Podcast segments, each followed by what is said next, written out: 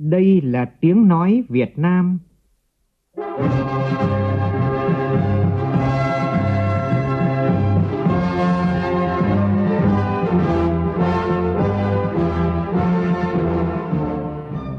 là tiếng nói Việt Nam, phát thanh từ Hà Nội, thủ đô nước Cộng hòa xã hội chủ nghĩa Việt Nam.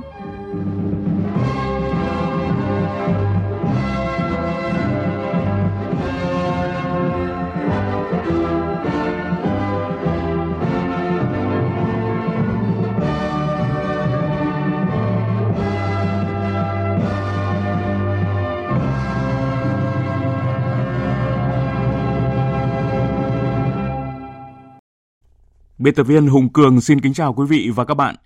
Mời quý vị và các bạn nghe chương trình Thời sự sáng của Đài Tiếng Nói Việt Nam. Hôm nay thứ Tư ngày 5 tháng 1 năm 2022, tức ngày 3 tháng Chạp của năm Tân Sửu. Chương trình có những nội dung chính sau đây.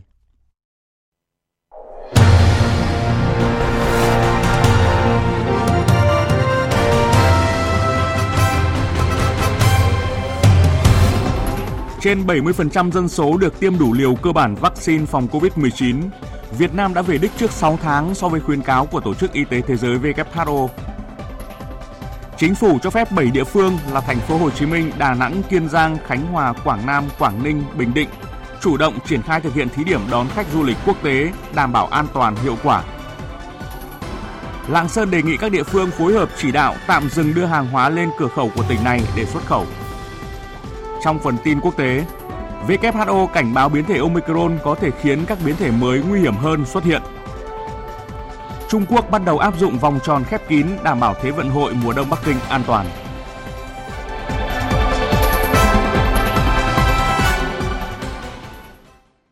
Bây giờ là nội dung chi tiết. Thưa quý vị và các bạn, ngày hôm qua, kỳ họp bất thường lần thứ nhất Quốc hội khóa 15 khai mạc theo hình thức trực tuyến tới 62 điểm cầu tại các tỉnh thành phố. Nghị quyết về chính sách tài khóa tiền tệ để hỗ trợ triển khai chương trình phục hồi và phát triển kinh tế xã hội là một trong bốn nội dung được thảo luận tại kỳ họp bất thường này. Thảo luận tại tổ về nội dung này, các đại biểu nhất trí cần ban hành chính sách tài khóa tiền tệ với tổng quy mô khoảng gần 350.000 tỷ đồng là có sự tính toán kỹ lưỡng và chấp nhận thâm hụt ngân sách nhà nước tăng ở mức cao hơn, mỗi năm khoảng từ 1 đến 1,2% GDP trong 2 năm thực hiện chương trình, từ 2022 đến 2023.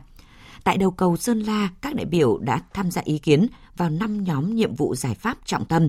trong đó đề xuất kiến nghị bổ sung một số nội dung trong giải pháp phục hồi sản xuất, hỗ trợ doanh nghiệp, hợp tác xã, người dân bị ảnh hưởng bởi đại dịch COVID-19. Ông Vi Đức Thọ, đoàn đại biểu Quốc hội Sơn La đề xuất. Đề nghị bổ sung thêm ờ, một cái nội dung ờ, nhiệm vụ giải pháp tại nhóm thứ ba là có giải pháp hỗ trợ để tiêu thụ sản phẩm nông nghiệp đối với tổ chức cá nhân bị ảnh hưởng bởi dịch Covid-19 gây ra. Vì thực tế thì trong thời gian qua, cái việc tiêu thụ hàng hóa nông sản thì cũng rất là khó khăn. Đặc biệt là đối với tỉnh Sơn La thì việc này ờ, ảnh hưởng cũng rất là lớn. Về thời gian thực hiện các chính sách, từ đầu cầu tỉnh Đắk Lắk, đại biểu Nguyễn Thị Thu Nguyệt cho rằng khi đề ra hàng loạt chính sách này mà thời gian thực hiện trong 2 năm là khá ngắn, thì giải pháp cần được nêu thật cụ thể. Thực hiện như thế nào nó đảm bảo hiệu quả, nó đạt được cái mục tiêu này thì chính phủ phải có nghiên cứu quan tâm, triển khai thực hiện một cách đồng bộ và nó có cái lộ trình ra sao. Và thứ hai nữa rằng là cũng chọn những cái thứ tự ưu tiên để thực hiện cho những chính sách này thì nó mới đảm bảo yêu cầu như vậy thì cũng xin đề nghị cái đầu tiên cái chung nhất là chính phủ còn phải quan tâm để rồi à, có những cái đặt ra những cái à, phương án đặt ra những cái khó khăn những cái vướng. Như vậy thì để làm sao để triển khai thực hiện được trong hai năm này? Tại buổi thảo luận, các đại biểu cũng đề nghị khi nghị quyết được thông qua, chính phủ và các bộ ngành cam kết làm rõ trách nhiệm chính trị, trách nhiệm giải trình, cá thể hóa trách nhiệm, nhất là trách nhiệm người đứng đầu, bảo đảm đúng mục tiêu, tránh lạm dụng chính sách, bảo đảm tính hiệu quả và khả thi. Văn phòng Chính phủ vừa truyền đạt ý kiến chỉ đạo của Phó Thủ tướng Thường trực Phạm Bình Minh về chương trình thí điểm đón khách du lịch quốc tế đến Việt Nam. Theo đó, các địa phương là thành phố Hồ Chí Minh, Đà Nẵng, Kiên Giang, Khánh Hòa, Quảng Nam, Quảng Ninh, Bình Định được giao tiếp tục chủ động triển khai thực hiện thí điểm đón khách du lịch quốc tế đến Việt Nam đảm bảo an toàn, hiệu quả. Cục Hàng không Việt Nam vừa có kiến nghị lên Bộ Giao thông Vận tải đề xuất hành khách từ nước có chủng Omicron chỉ phải xét nghiệm PCR, không cần test nhanh trước và sau chuyến bay vào Việt Nam. Kiến nghị của Cục Hàng không Việt Nam được đưa ra khi đơn vị này nhận được nhiều ý kiến của các hãng hàng không trong và ngoài nước, nêu vướng mắc khi thực hiện công điện 9406 của Văn phòng Chính phủ, yêu cầu hành khách đến từ các quốc gia có chủng Omicron phải test nhanh trước khi lên máy bay và sau khi xuống máy bay. Theo Cục Hàng không, nếu trong trường hợp Việt Nam vẫn duy trì test nhanh, Cục đề nghị thống nhất thu phí xét nghiệm nhanh tại sân bay từ hành khách chứ không yêu cầu hãng bay chi trả phí. Cục cũng đề xuất tổ bay nước ngoài khi nhập cảnh Việt Nam chỉ cần xét nghiệm một lần trong thời gian chờ chuyến bay tiếp theo về nước, có thể xét nghiệm tại sân bay hoặc tại khách sạn cách ly. Đến nay, Cục Hàng không Việt Nam đã cấp phép cho các hãng bay trong nước khai thác 8 trong số 9 đường bay quốc tế. Theo dự kiến, gồm Nhật Bản, Đài Loan, Singapore, Campuchia, Mỹ, Hàn Quốc, Lào, Thái Lan. Còn đường bay đến Trung Quốc, Bắc Kinh, Quảng Châu chưa mở lại do chưa hoàn tất đàm phán với nhà chức trách hàng không nước này. Chính phủ cho biết đến nay Việt Nam đã đạt trên 70% dân số được tiêm đủ liều cơ bản vaccine phòng COVID-19. So với mục tiêu của WHO khuyên cáo, Việt Nam đã về đích trước 6 tháng. Dự kiến Việt Nam sẽ hoàn thành tiêm phủ mũi 3 vào quý 1 của năm nay. Trong ngày hôm qua, nước ta ghi nhận thêm 14.861 ca mắc COVID-19 tại 60 tỉnh, thành phố. Và sau đây là tổng hợp diễn biến dịch tại một số địa phương. Thông tin từ Sở Y tế Hà Nội, hôm qua trên địa bàn thủ đô ghi nhận thêm 2.578 ca mắc mới F0, trong đó có 723 ca tại cộng đồng. Theo Sở Y tế tỉnh Bắc Giang, hôm qua ghi nhận 202 ca mắc mới COVID-19. Số trường hợp mắc COVID-19 trên địa bàn tỉnh Bắc Giang liên tục tăng trong những ngày gần đây. Trung bình mỗi ngày có 92 ca mắc, trong đó trẻ em chiếm gần 42%. Từ hôm qua, học sinh trên địa bàn thành phố Bắc Giang tạm dừng đến trường và chuyển sang học trực tuyến. Tại Phú Thọ, hôm qua ghi nhận 75 ca mắc COVID-19 mới. Chủ tịch Ủy ban nhân dân tỉnh Phú Thọ đã ban hành công văn về việc tăng cường công tác kiểm soát dịch COVID-19 và các biến thể mới với phương châm linh hoạt, an toàn, sáng tạo. Ninh Bình ghi nhận 87 ca nhiễm COVID-19 mới, trong đó có 23 ca đang làm việc ở công ty Vinergy, thành phố Ninh Bình. Đến nay trên địa bàn tỉnh có 22 ổ dịch.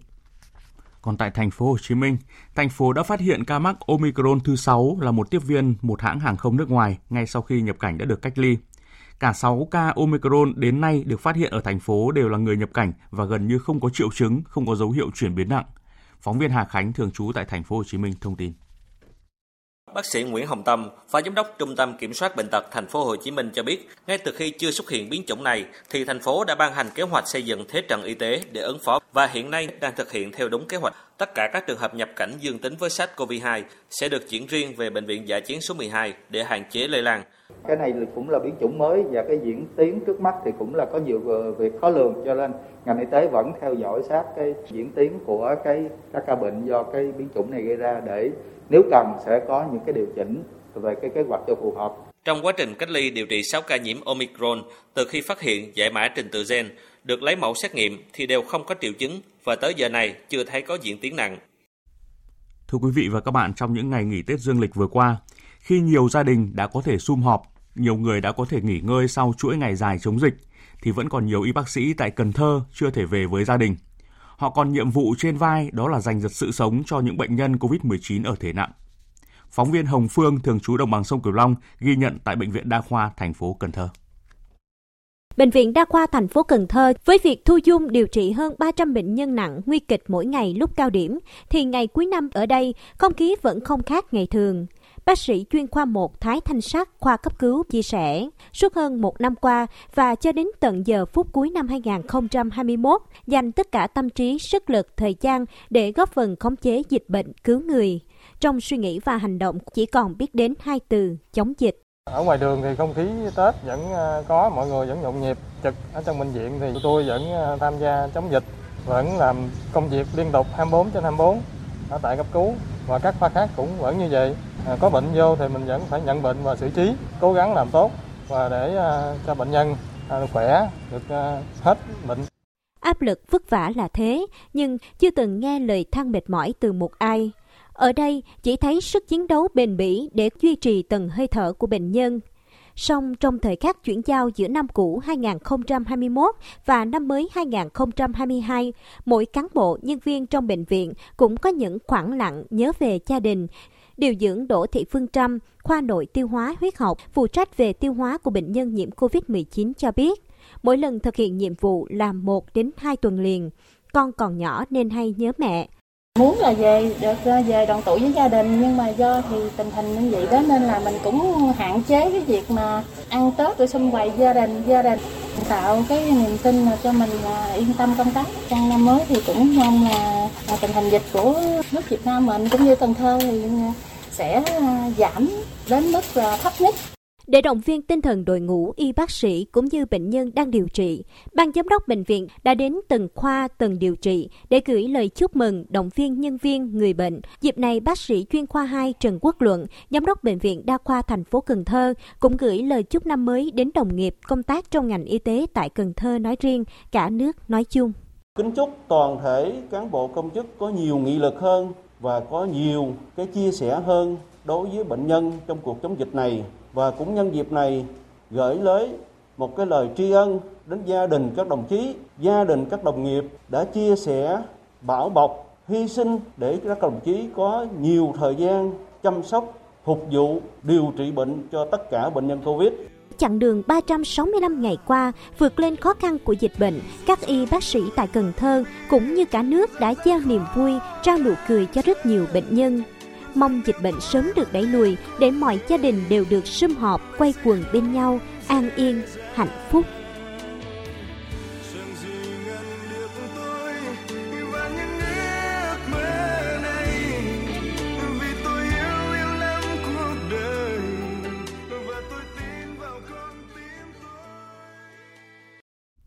Mời quý vị nghe tiếp chương trình Thời sự sáng của Đài Tiếng Nói Việt Nam. Thưa quý vị, Chính phủ vừa ban hành Nghị định 130 quy định xử phạt vi phạm hành chính trong lĩnh vực bảo trợ, trợ giúp xã hội và trẻ em. Một trong những nội dung đáng chú ý trong nghị định là phạt tiền từ 10 đến 15 triệu đồng đối với hành vi tổ chức ép buộc trẻ em đi ăn xin, ép buộc trẻ em đi xin ăn, cho thuê cho mượn trẻ em hoặc sử dụng trẻ em để xin ăn – Nghị định cũng quy định mức phạt tiền từ 3 đến 5 triệu đồng đối với hành vi bắt trẻ em làm công việc gia đình quá sức, quá thời gian. Nghị định nêu mức phạt từ 10 đến 20 triệu đồng đối với một trong các hành vi bắt trẻ nhịn ăn nhịn uống, bắt sống ở nơi có môi trường độc hại hoặc các hình thức đối xử tồi tệ khác, gây tổn hại về tinh thần, tổn hại về vật thể chất, tinh thần của trẻ em, phạt tiền từ 20 đến 25 triệu đồng đối với cha mẹ, người chăm sóc trẻ em có hành vi cố ý bỏ rơi trẻ em,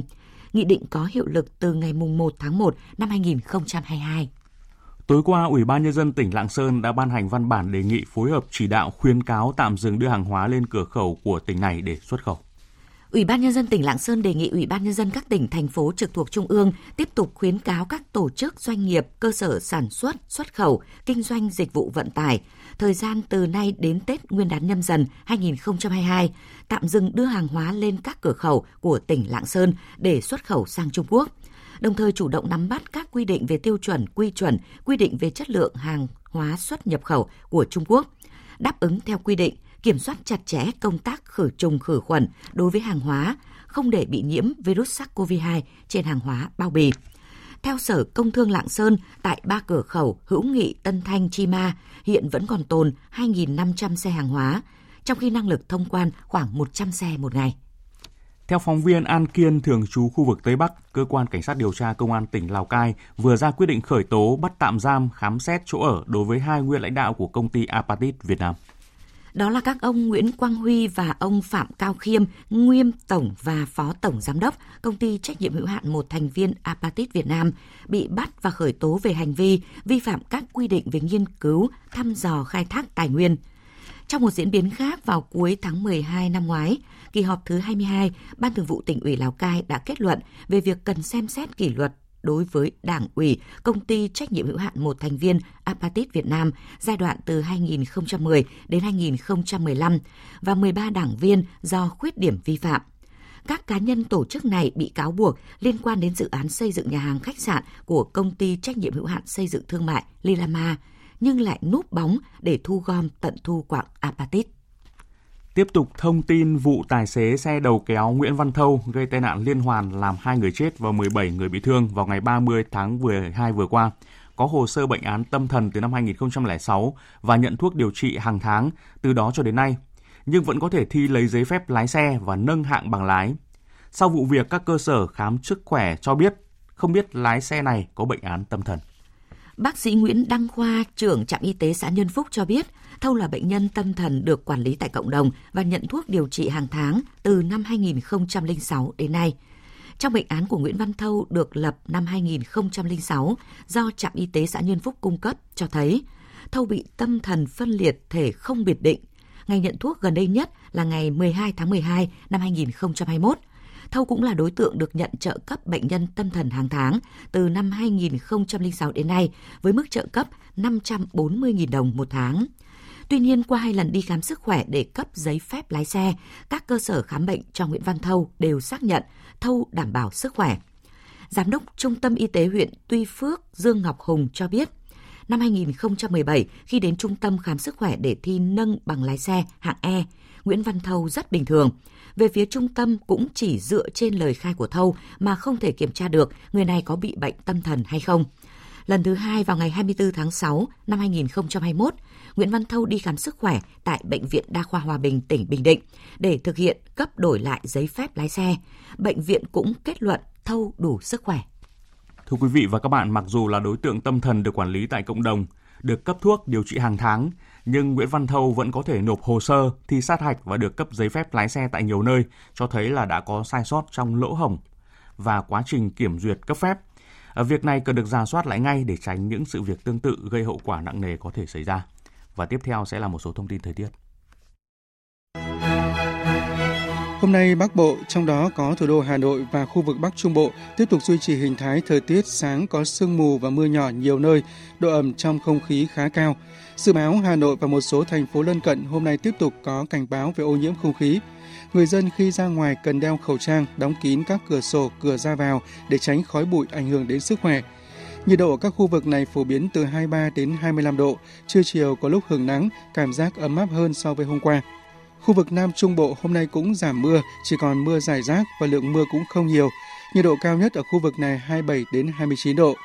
Tây Nguyên và Nam Bộ hôm nay trời có nắng, nhiệt độ cao nhất có nơi 32-33 độ, cảm giác khá oi bức vào buổi trưa và đầu giờ chiều.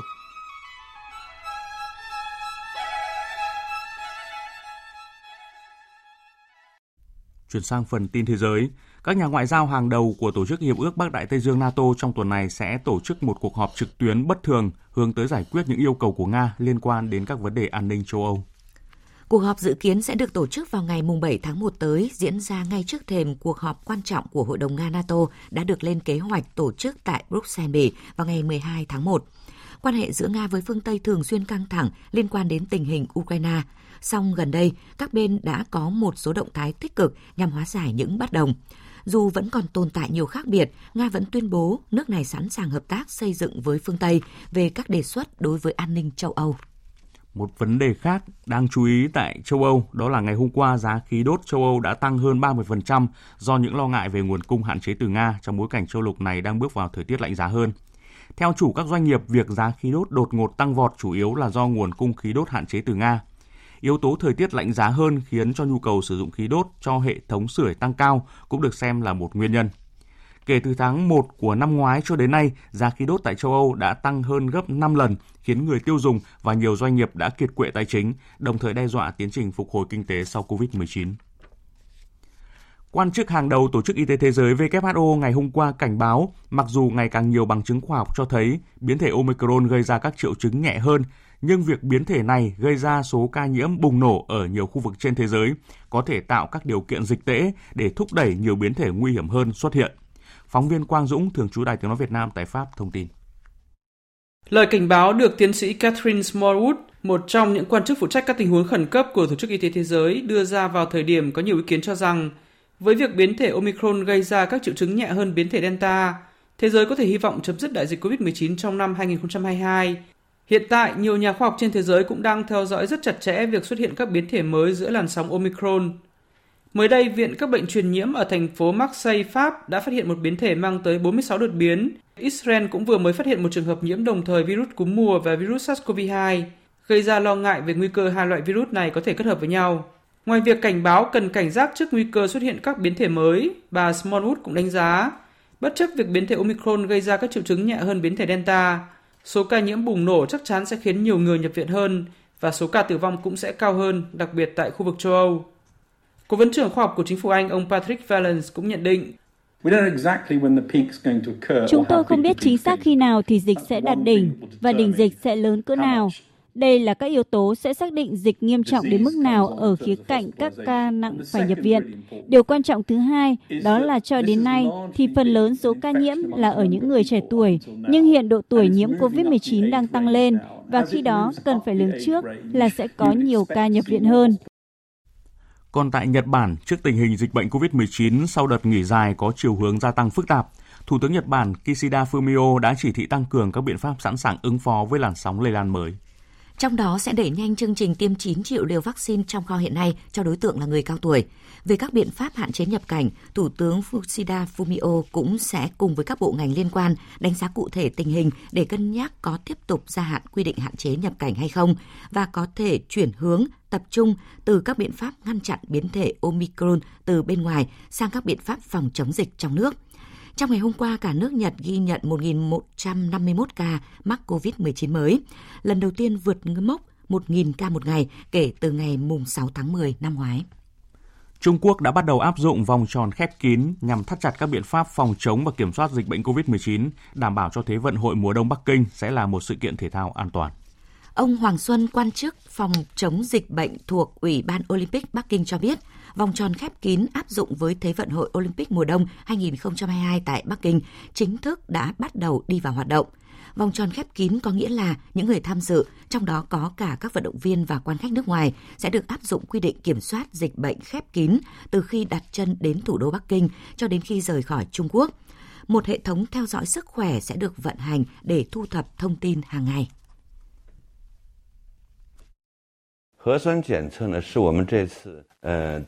Xét nghiệm axit nucleic là một biện pháp rất quan trọng đối với Thế vận hội mùa đông Bắc Kinh. Mục đích của xét nghiệm axit nucleic không chỉ để phát hiện những người bị nhiễm bệnh trong thời gian sớm nhất có thể, ngăn chặn sự lây nhiễm, mà còn để bảo vệ những người khác khỏi nguy cơ nhiễm bệnh. Trên thực tế, chúng tôi bắt buộc yêu cầu xét nghiệm axit nucleic ngay trước trận đấu. Chúng tôi cũng yêu cầu hai lần xét nghiệm axit nucleic 96 giờ trước khi các vận động viên lên máy bay. Các vận động viên bắt buộc phải xét nghiệm axit nucleic khi nhập cảnh Trung Quốc và họ cũng sẽ phải xét nghiệm hàng ngày trong suốt thời gian ở Trung Quốc. Tiếp theo chương trình sẽ là một số thông tin thể thao.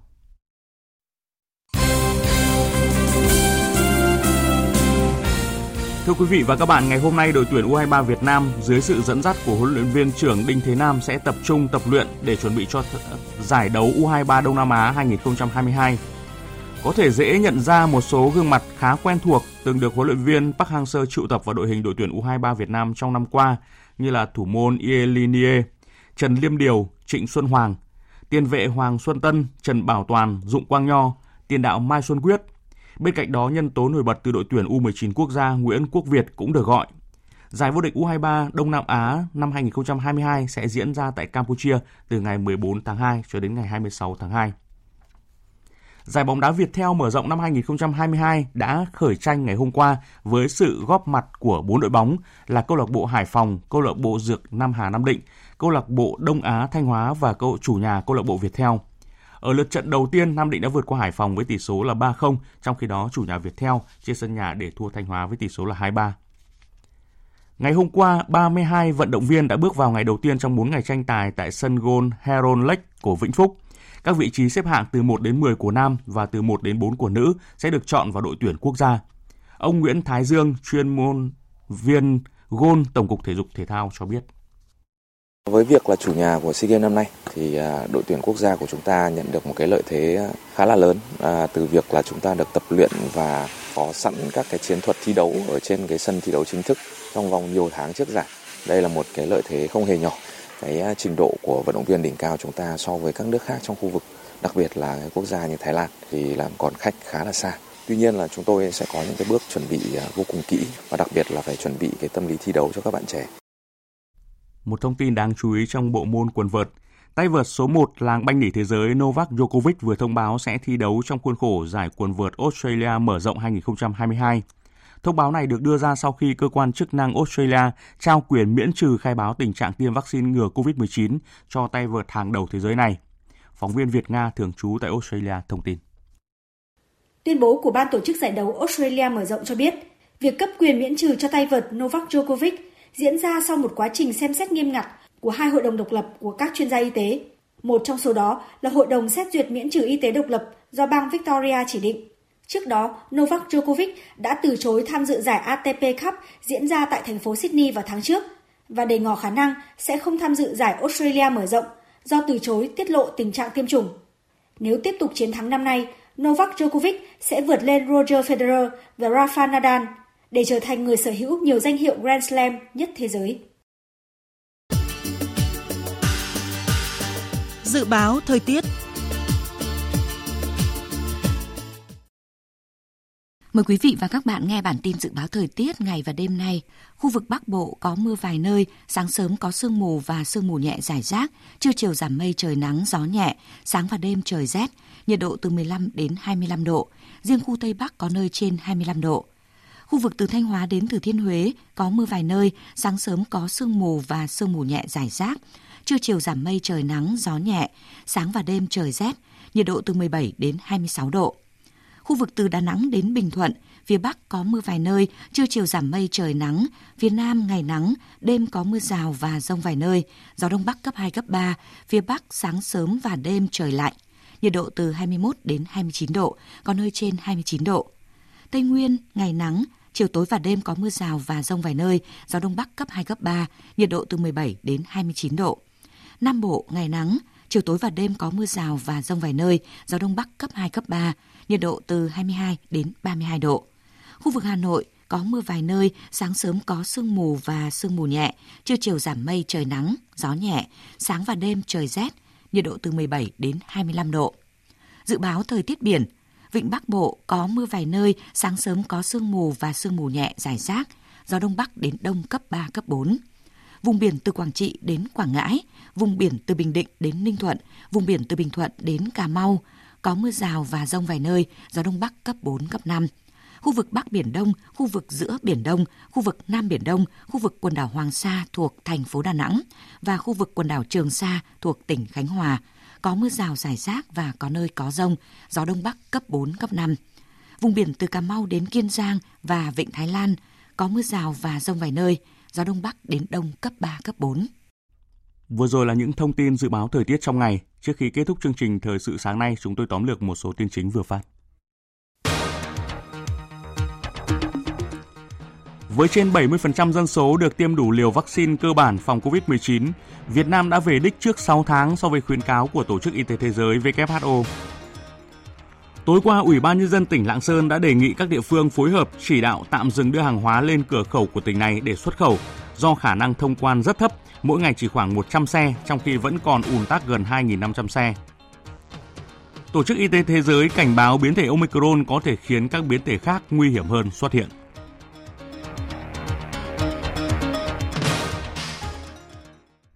Phần tóm lược những tin chính vừa rồi đã kết thúc chương trình Thời sự sáng nay của Đài Tiếng Nói Việt Nam. Chương trình do biên tập viên Hùng Cường biên soạn và thực hiện với sự tham gia của phát thanh viên Phương Hằng, kỹ thuật viên Nguyễn Mến, chịu trách nhiệm nội dung Hằng Nga.